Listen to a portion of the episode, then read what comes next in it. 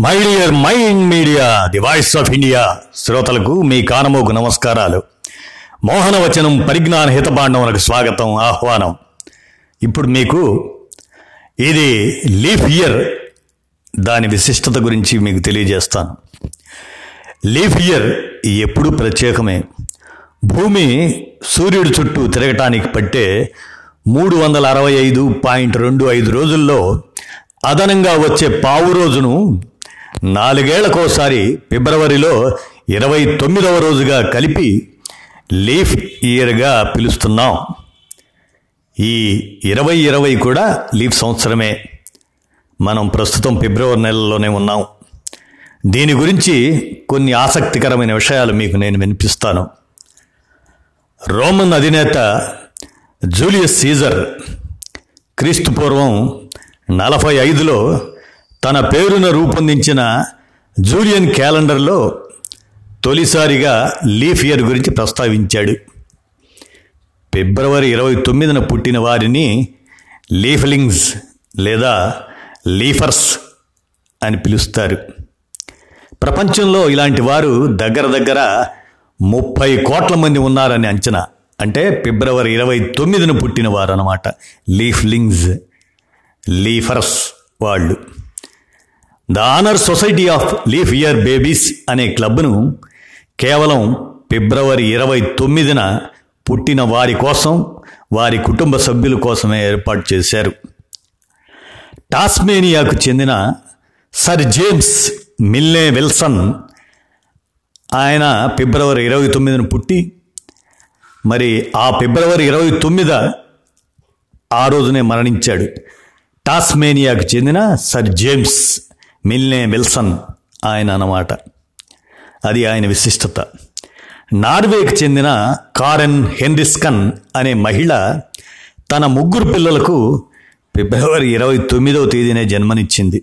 వారు పంతొమ్మిది వందల అరవై పంతొమ్మిది వందల అరవై నాలుగు పంతొమ్మిది వందల అరవై ఎనిమిది ఏడాదుల్లో పుట్టారు.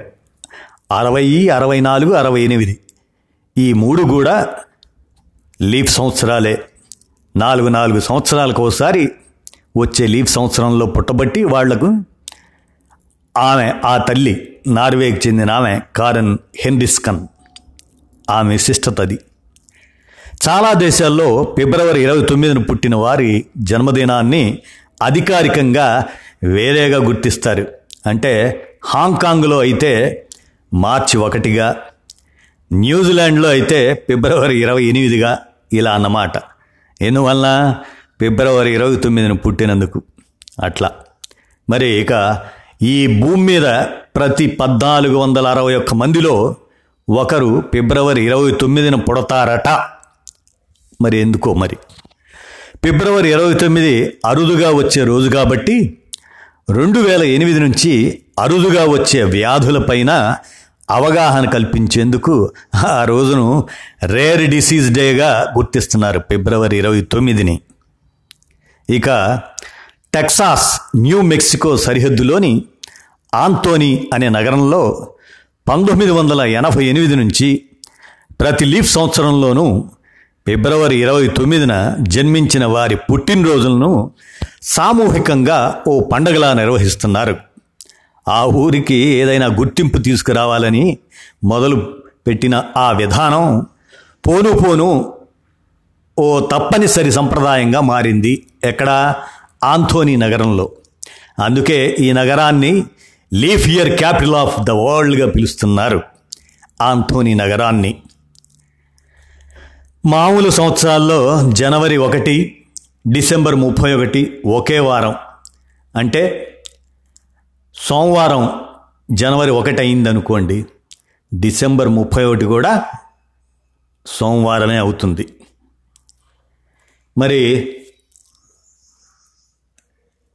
కానీ లీఫ్ సంవత్సరంలో మటుకు ఎట్లా? పక్క పక్క రోజుల్లో వస్తుంది. మరి ఆ రోజు ఏది? జనవరి ఒకటి సోమవారం అయితే డిసెంబర్ ముప్పై ఒకటి మంగళవారం వస్తుందన్నమాట. ఇట్లా ఈ విధంగా లీఫ్ సంవత్సరం యొక్క విశిష్టత ఉన్నది. మరి మైండ్ మీడియా వారికి ఈ అంశాన్ని శ్రోతలుగా మీకు తెలియజేశాం. ధన్యవాదాలు.